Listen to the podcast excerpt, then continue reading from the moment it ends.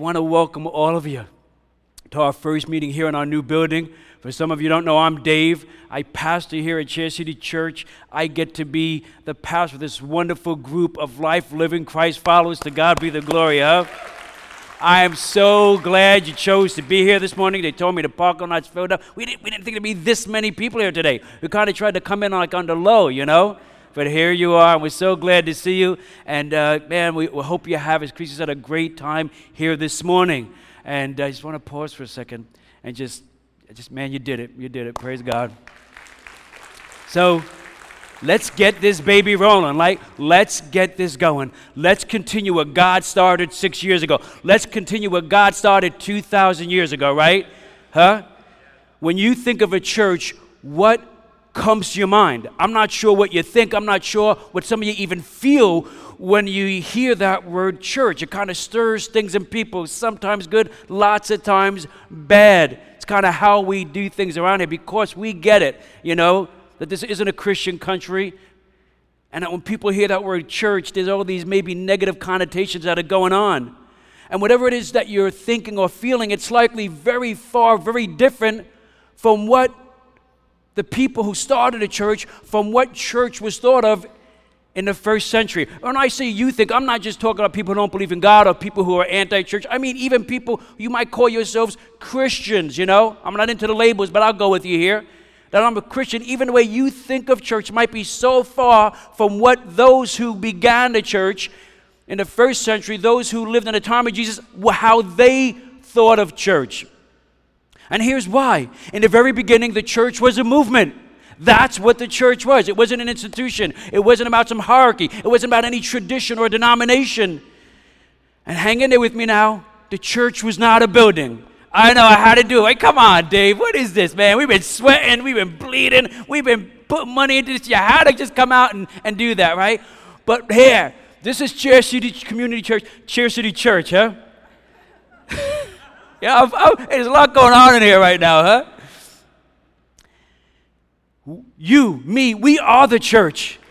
It's our DNA. It's how we started. It's how we got here. The church was launched on this incredible event in history. We call it the resurrection of Jesus Christ. And it's this event, this resurrection of God's Son, that compelled and stirred people to take action and create this movement, a movement like the world has never seen. That's not hype, that's fact. These people who were there, who were part of the beginning of this movement, they were excited, they were galvanized, and they were all coming together around this simple idea that Jesus was who he claimed to be. And that's because there were so many eyewitnesses and testimonies to Jesus being crucified, hung on a cross, died on a cross, being resurrected, brought back from the dead from God miraculously, walked amongst his people and his followers. And this is what launched the church. From the very beginning, it was a movement. Now, when I kick off this series, I want to, we're going to go for several weeks. I want you to think about this whole concept of what a church is.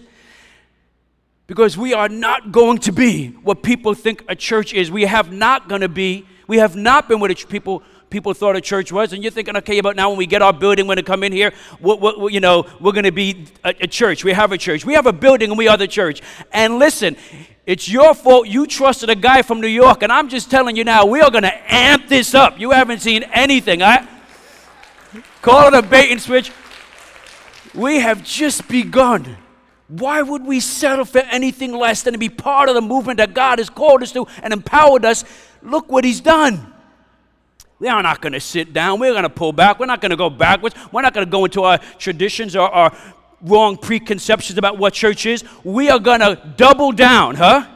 And we're going to move forward to be part of this movement. I don't know. Maybe, you know, now I get it. Now I'm going to be jumping into some for a bit, maybe, uh, I don't know, about 10 minutes. I'm going to jump into some kind of some history here. I'm even going to talk a little bit about Greek language. You didn't know I'm a linguist. Yeah, I'm pressing you, okay? Now, for those of you who sound boring and uninto it, this would be a good time for you to start checking out your Facebook. You know, if you haven't checked it in like 30 seconds, who knows what your aunt made for breakfast? You could check out what your ex girlfriend did, who she was with last night, whatever. But for those who were into this, check, just tune in, all right? I don't know if you grew up Catholic or Protestant. Maybe you didn't grow up in church at all. But I hope what we talk about today helps fill some gaps and voids in how you see church, how you feel about that word church, and what you think about when it comes to church. I want us to rethink church today. I want, it, I want us to redefine church and what it means to us today. Because at the end of the day, the church launched as a movement. I'm going to try and say that at least a hundred times today. And regardless of whether you're part of this or not, it's still going on. Because it's a movement and movements move on, yes? And today, I believe with all my heart that July 9th, 2017, that that movement moves on here today in Gardner this morning. Praise God and to God be the glory. So, now here's the interesting part about this, okay? The Bible is made up of two parts Old Testament, New Testament. The Old Testament is, the Bible talks about the beginning of the world, God creating the world, Adam and Eve. And it goes right up to about 400 years before Jesus was born. Really talks about the nation of Israel and their relationship with God. And then we got the New Testament. It kicks off with the birth of Jesus Christ. And then it goes into the really the beginning of the church, of this movement. And then there's a few words in the end about the ending of the world, right? Okay. But there in uh, the New Testament, the Old Testament was written in Hebrew. You know, I'm Jewish, by the way. You didn't know that, huh? I'm part Jewish. I don't know. I just thought I'd toss it out there and honor my Jewish grandmother, my nanny. If you think I was off, she was way off, huh? And the New Testament was written in Greek. It was written in Greek language. Now, there's a Greek word there, a small Greek word. I want you. I want to put it up on the screen for you. It's ecclesia. Now, I want to just, you know, how about we say it together? Ecclesia.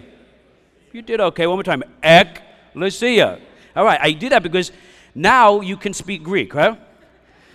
Most of you are French Canadian. You can't speak a spit of French, but at least now you can speak Greek. Probably speak more Greek than French Canadian, right? Oui. Right, right, oui. That's about it. I, I think I know some other French words. I just don't know if they're appropriate. So I'll leave it at that. I'll ask my wife. She, Christy, can speak some pretty good French. But I'll. Uh, so listen, you know that word ecclesia, that Greek word? It means an assembly, a gathering. That's what it is. It, it, talks about this people congregating, coming together, a group of people. And throughout the New Testament, whenever you see this little word, church, which is ecclesia, it just simply means that a gathering, an assembly of people when Jesus launched the church, when he started his church, our church, he launched it as a gathering of people around one simple idea with this simple mission and this simple focus. And it was a congregation. But then but then something terrible happened in history. And it wasn't the Red Sox trading Babe Ruth to the Yankees. Terrible for you, not for me. Okay? Let's, let's just get this going in the right way, okay? All right. Ah, all right. That's rebellion, man. That's rebellion.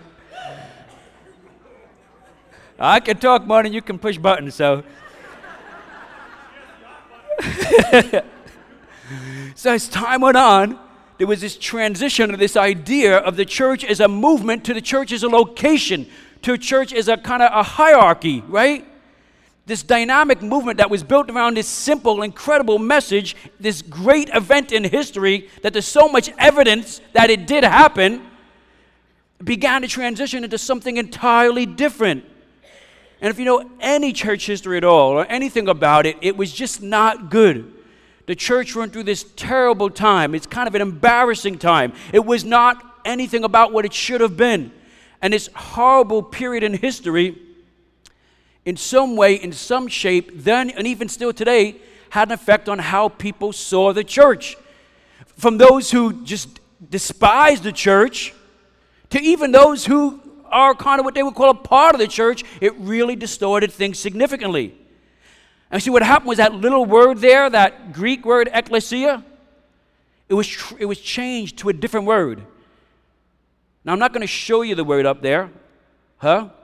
It's actually a German word. I won't try and pronounce the German word because if you mispronounce German word, you could say something not so nice. The word is Kirch, right? It's a German word, and it, it actually came from the Goths around 300 AD. You think Goth, right? I don't know what they look like, but it sounds pretty intimidating, right? It's where we get that kirch, K I R C H E, it's where we get our word, our English word church from. And you know what it meant? It meant the Lord's house. Right? You know it. Where you going to? I'm going to the Lord's house. Hey, you know, don't say that. You're in the Lord's house. Are you bringing food in there? This is the Lord's house. Are you dressed like that? God, show some respect to God. You're in his house. Me and God are fine, by the way. Nobody laughs when I do that stuff. It shows me that more people don't like the way I dress than like the way I dress, but they still love me, so they're hanging there with me. Okay. This, this is how they began to translate that little word. Huh? And for the most part, over time, the idea of the church is a gathering of people, as people coming together, transition to the church being a place, a building, meaning simply it changed to being the church was now the Lord's house. And that certainly sounds so innocent and so nice, right? You are the Lord's house. I am the Lord's house. This is not the Lord's house. God has blessed us and provided us with all of this, right? This is, and we will use this to His glory, right? We will, we will use this to continue on His movement, right? We will use this place in an incredible way to see people come to know Jesus Christ and their Lord and Savior. You are the Lord's house. You are God's temple, huh?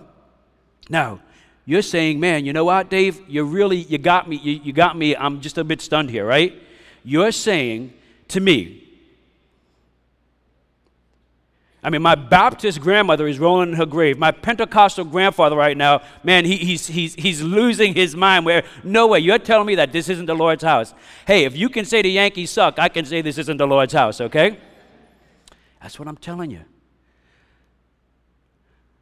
God is present. And whether I say God is present or not, doesn't matter. God is present. He's omnipresent, right? He is. He's all powerful, all knowing, all present. He's God. He, he's not contained in a building. He is not a building. He's a movement. This is a movement. We are part of a movement. I'm telling you this because the Bible tells us that. You see, there's no relationship at all between a congregation, an assembly of people, a gathering of people, and a building called the Lord's house. There's really there's a great disconnect if you if you unearth it. It was a terrible translation. It was poor theology that came from that really bad translation. That the church now would be located in a building. The church now would be a structure. And, and whoever controlled the building controlled the scriptures. Whoever controlled the scriptures controlled the people. Whoever controlled the people controlled the government, right? And this is how it happened. And it's just not what God intended to be. And at times, unfortunately, whoever controlled all that started controlling the movement. And over time, it really wasn't a movement at all. Matter of fact, it, the truth now was not being distributed around the world like it was intended to be. We've seen this hierarchical structure start to develop. It was ritualistic. In some cases, it was immoral, destructive. And you know what happened here? This movement, which began to be fluid and flexible and out there and hitting people of all kinds and ethnic backgrounds and all ages and all parts of the world, then now began to turn inward. It really became more about what was going inside than what was going outside. And then it even kind of doubled down there where people started really looking at that way more about the church is for them and what was going and what was going on inside of them than out there church became more about people in the church than out of the church and that's not a movement that's stagnation that's self-centeredness we at Chair City Church, we are not about stagnation. We are not about self-centeredness, are we, huh? Our mission is to see people come to know Jesus Christ as their Lord and Savior. So we do not want to be self-centered, do we? Imagine a church where every member is passionately, wholeheartedly, and recklessly calling the shots. I don't know who sets the worship center temperature, but why does it have to be so cold? Why do you have to be so right? Heated chairs are now being installed. This one wants a small church, but I'm afraid if it's too small, they're going to make me volunteer like crazy. And I don't stack chairs, do I? Makes total sense. Join now and we'll let you decide the size of our church. We're millennials, and we want a church that. Say no more. Any requests you have will be granted immediately. parking is horrible. It takes me almost six minutes to get from my car to the building. Oh, It's going to take me six seconds to tell you a valet service is on the way. My pastor's preaching, it's all over the map. I say, oh, I don't know, stick with the books of the Bible. We should be only exegetical. Okay, next week we start John chapter 1, verse 1. And we'll even start pronouncing that word the way you said it. Hey, I'd like the sermon to be no longer than 30 minutes. How does 15 minutes sound? Hey, anybody willing to go 15 should be willing to go to 10. You drive a hard bargain. But from now on, five minute sermons it is. now you're talking. Me Church, where it's all about you.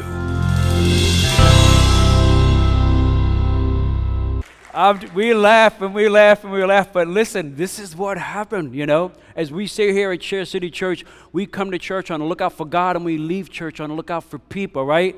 As we say here, that one of our values is that it's about unity. We put other people's preferences before our own, yes?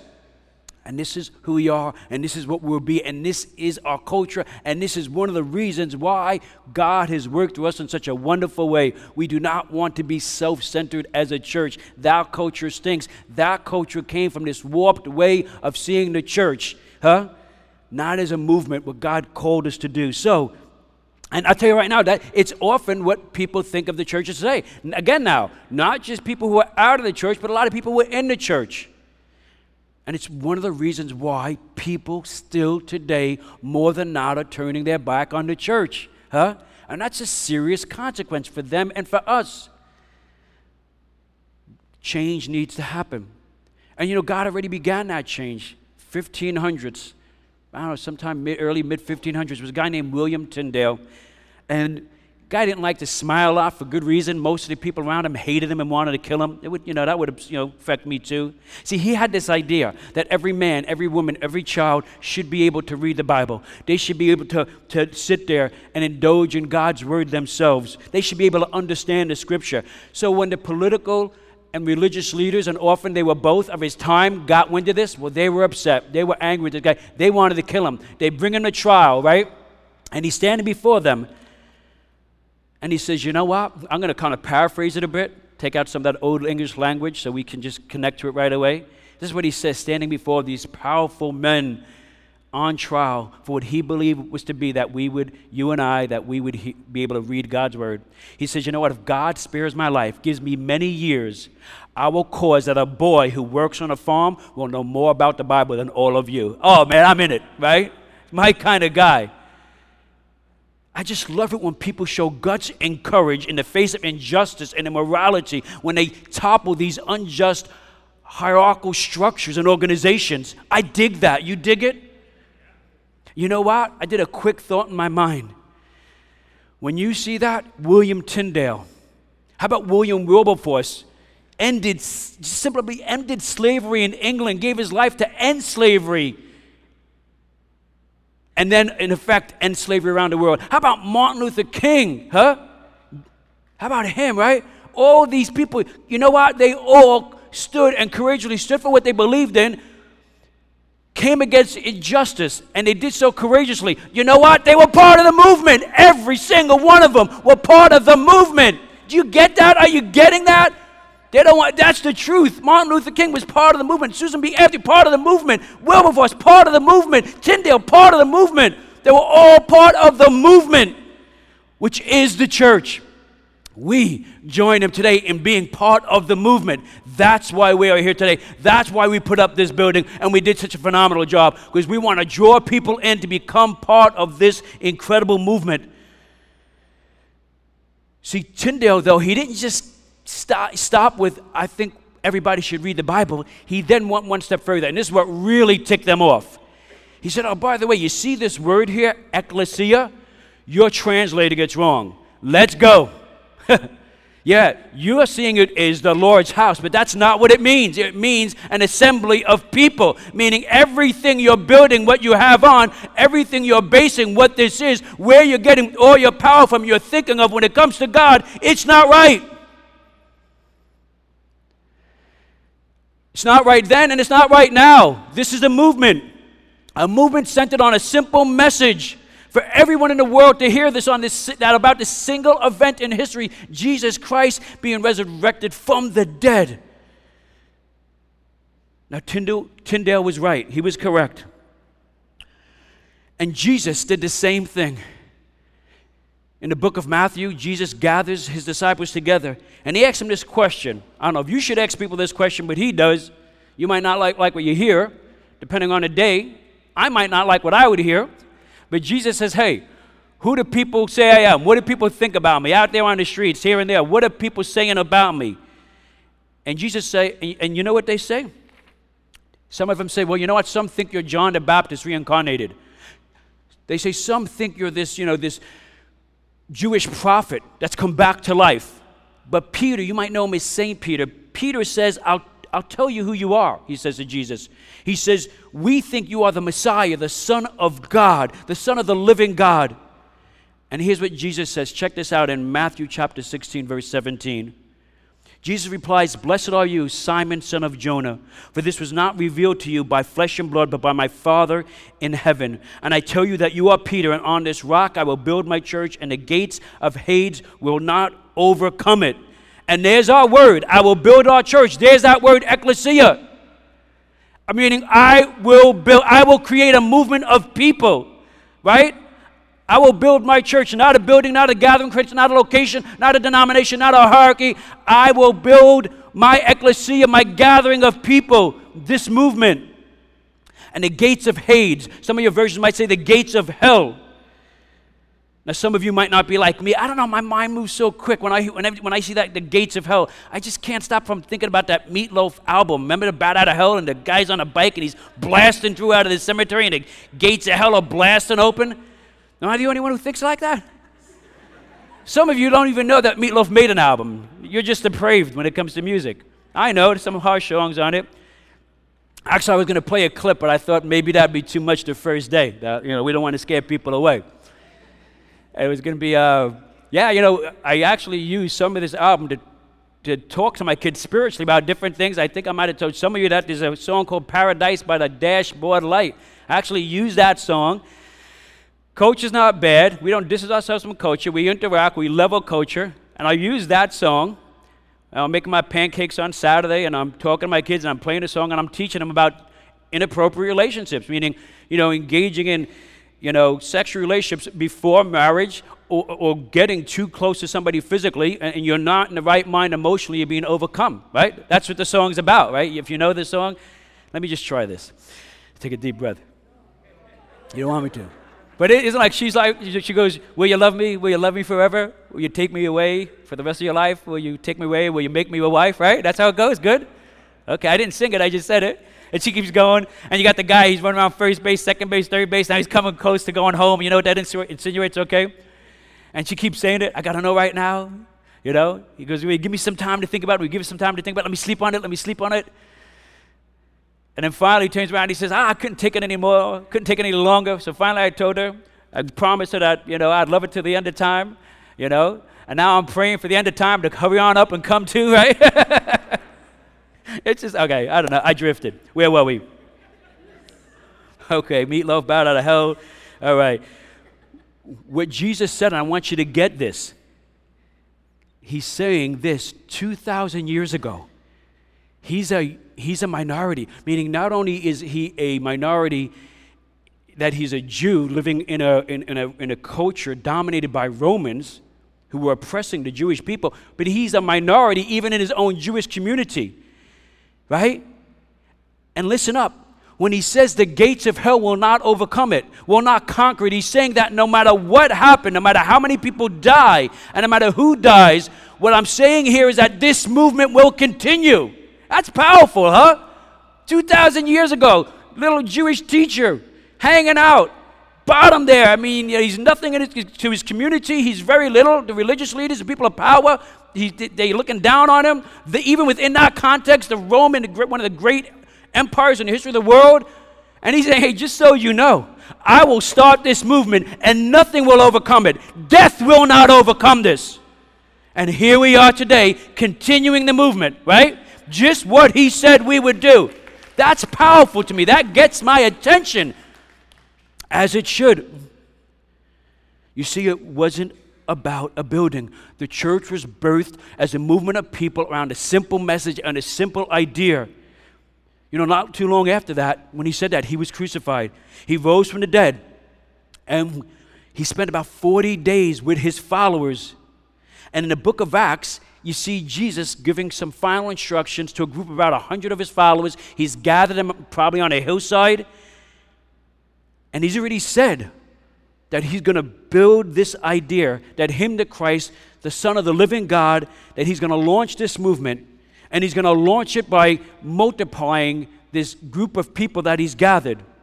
But just before he leaves the planet, just before he goes and ascends to heaven to be with his Father, he tells him this in Acts chapter 1, verse 6. It says this So when they met together, they asked him, Jesus, Lord, are you at this time going to restore the kingdom of Israel? You see, because here they go. They weren't thinking of, in terms of this kind of movement, of this growing, gathering, multicultural, multiracial people of all different walks of life coming together. What, what is the church? They were thinking that Jesus was going to establish a kingdom. And he said to them in, in verse 7 It is not for you to know the times or dates the Father has set by his own authority, but you will receive power when the Holy Spirit comes on you. Remember, he's talking to a little group of people hanging out on a hillside. We don't know what they thought, but they probably said, Power sounds good. I'll take power. You want some power? Oh, let me have it, right? What are we going to do with this power? He says this in verse 8 And you will be, as a result of this new power, you will be my witnesses. That little word there means that it, it, it's similar. That witness is similar to when somebody's a witness in court. You know, somebody's going to testify about something, an event. And he says this, and you will be my witnesses in Jerusalem, that's where they were, and in all Judea, kind of a broader area of where they were, and in Samaria. Samaria is like Winchendon, nobody wants to go there, okay? Just, just covering all the bases and to the ends of the earth, okay? Now,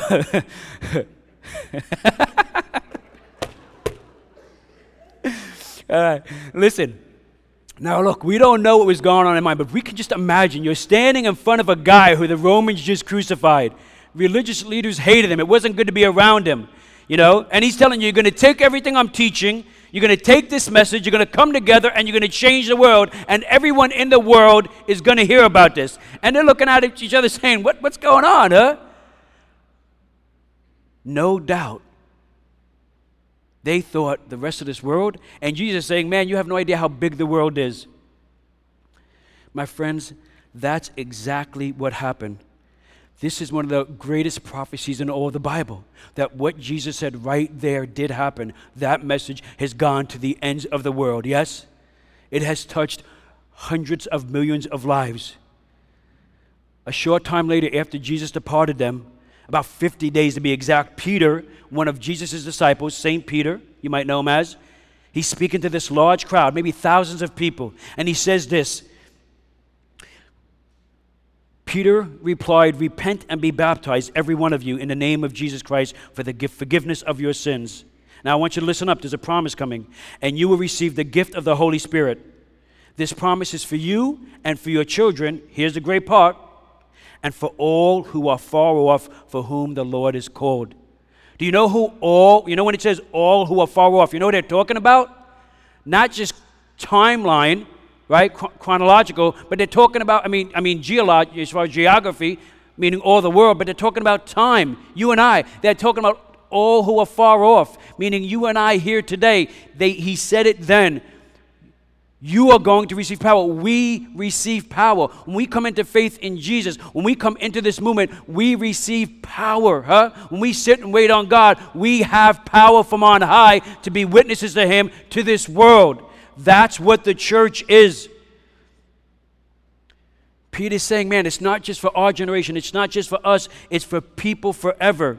And here we are today carrying on that with this movement. That's what today is about. I want us to look back. You know, we I was sitting there listening to this song from the inside out, and I remember me and Christy picking that song to play the very first time we met in the cinema when 20 something people came together. We had like one mic and a cord, and my neighbor lent me a bow stand, and that's it 20 something people. And as they're singing, I could hear the buzz, and I'm thinking, oh, I think there's a good amount of people in here today. And I'm like, wow, look what happened. Look what God has done. This whole thing is for us, it's for our children, it's for our grandchildren. It's going to keep going. It's a movement. We will look back six years from now and say, oh my God, look what God has done. He's done more than we imagine, more than we can measure, more than we've asked Him to do. The church has always been about a movement that changes lives. We are going to change people's lives. I want to be a force that's attractive, that is continually attractive in this community, that people speak well of that people want to be a part of. Not that they look down at, they scoff at. That's not the movement. That's not what people join. That's not what Wilberforce joined. That's not what Martin Luther King was a part of. We are part of a movement. When we set out to begin this church, I told Christian, those closest to me, I said, just understand, here's my heart. If we're going to do this, we are going to do this to change the Christian landscape in the greater Gardner region. We are going to change the Christian landscape in this region. Yes, do you get me? And we are doing it, and we will continually do that because we are part of a movement. We're going to serve, we're going to care for people. People are going to want to be a part of us. Where else? Right now, this is one of the most vibrant, exciting places to be on a Sunday morning. To God be the glory. That's awesome. We are not against things, we're not anti this and anti that. We're about the movement. We come together with people, we serve people. If they're different from us, if, if, you know, if they're a different religion or different, if they have no religion at all, if, if they're gay, whatever, we're not anti gay. A lot of you are anti gay, you might not realize it. I remember sitting there with a gentleman and, and, we're talking and we're talking about possibilities and we're having lunch about maybe how I could help or talk with his organization, organization he's involved in. And, and he says, You know, Dave, just I tell you, I'm, just so you know, I'm, I'm, I'm, I'm gay. I said, I'm Italian, you know? Worse, I'm Sicilian. you, you get me? We are all about the movement. That when you tap into this, it changes lives, it, ch- it changes this world. It's just such a phenomenal thing to attach yourself to. We need, we should be attractive. People who, look, people want to be a part of something special. People want to be valued. People want their lives to have meaning. This is a human condition, right? And we have the answers to those questions. We have the truth. Let's live it out loud, huh? And now we've got a platform to do it from. Let's do great things for God. You know, expect do you know expect to do great things from God and expect great things from God. I think that was William Carey. All right, so we're going to the end here. Wow, this is it. I'm going to close on time. Don't, wow, look at that. 1057. I got a couple of minutes to go, huh? Okay. Worship team, why don't you come on up then? You've been so good today. Thank you for your attention. Thank you for your love.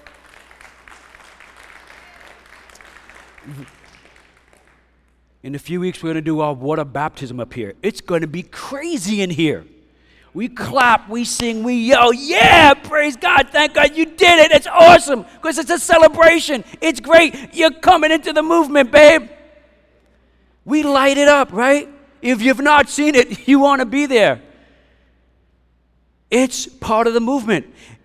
We meet in groups. Right now, I think we have eight or nine going. We can have as many as 10, 11, 12 groups. These are people that meet during the week in other homes. And when they come together, they're the church right? That's the church coming together. When we're celebrating baptism, that's the church. When we go out and we serve the community and washing pots and pans or helping out things or helping out these organizations, having parties for children, that's the church. We're the church.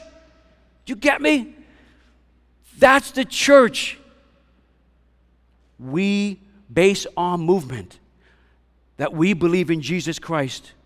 We believe He is the Son of God. We believe that he rose from the dead. We believe that his death paid for our sins and the entire sins of the world. And just as Jesus predicted, it would not be about a location. There was no location.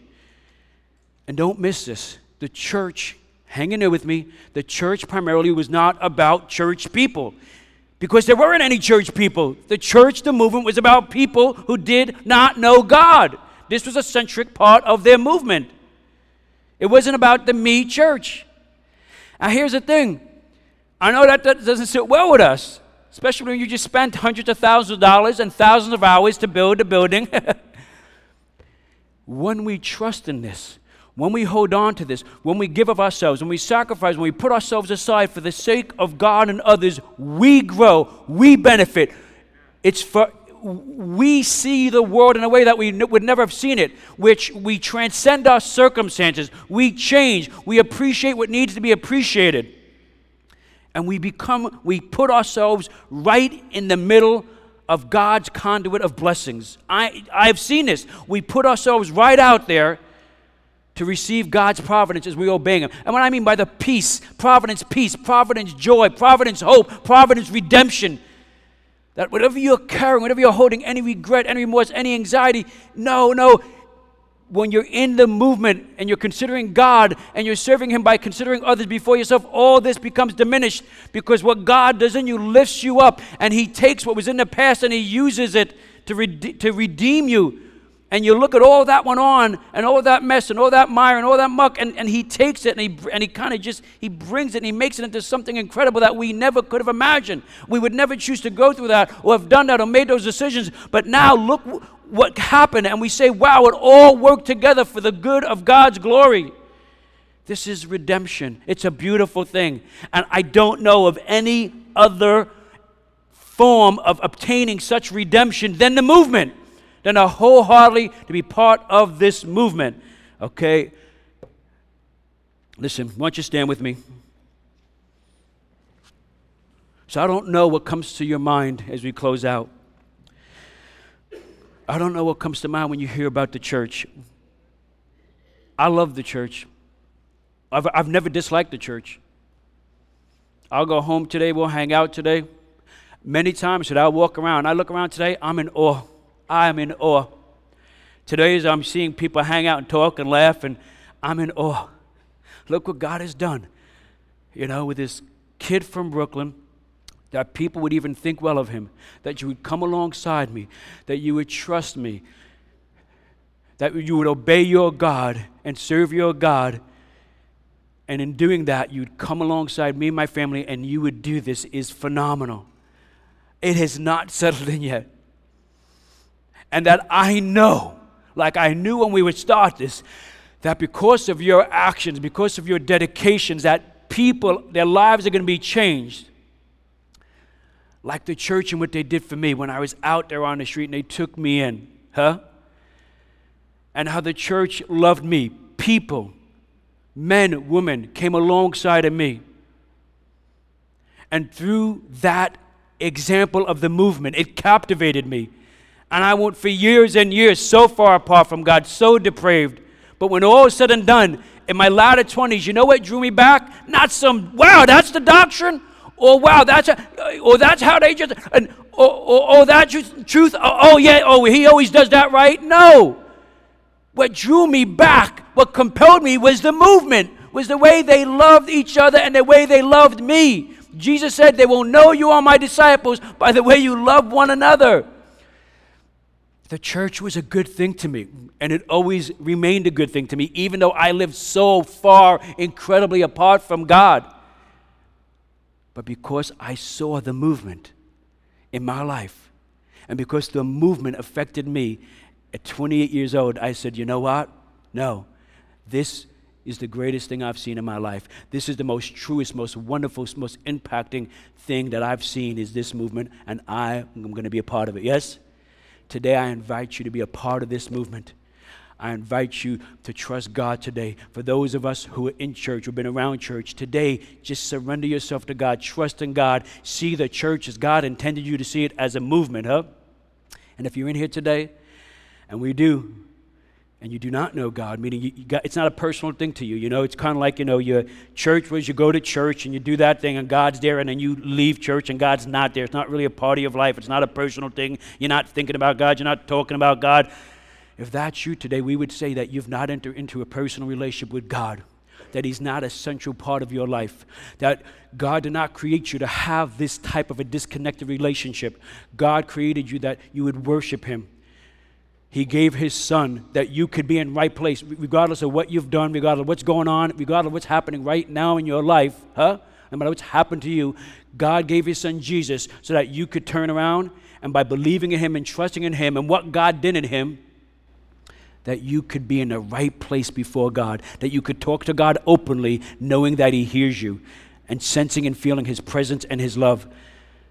And if you're in here today, as we sing this song, that last song, if you would cry out to God, you would speak with God and say, God, I love you and I need you. I feel something good going on in me. This is right. This is true.